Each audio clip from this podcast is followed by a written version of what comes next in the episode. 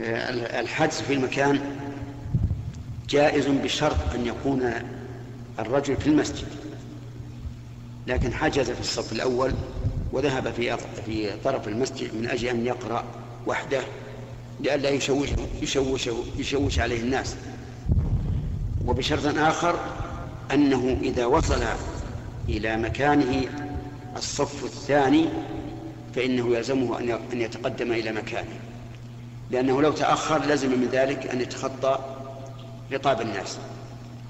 إلا إذا كان في المسجد باب في المقدم يمكنه أن يخرج من المسجد ويرجع إلى الباب من من جهة الباب فهذا لا بأس. أن ينتظر حتى تطيب نفسه ثم يخرج من المسجد ويذهب إلى مكانه.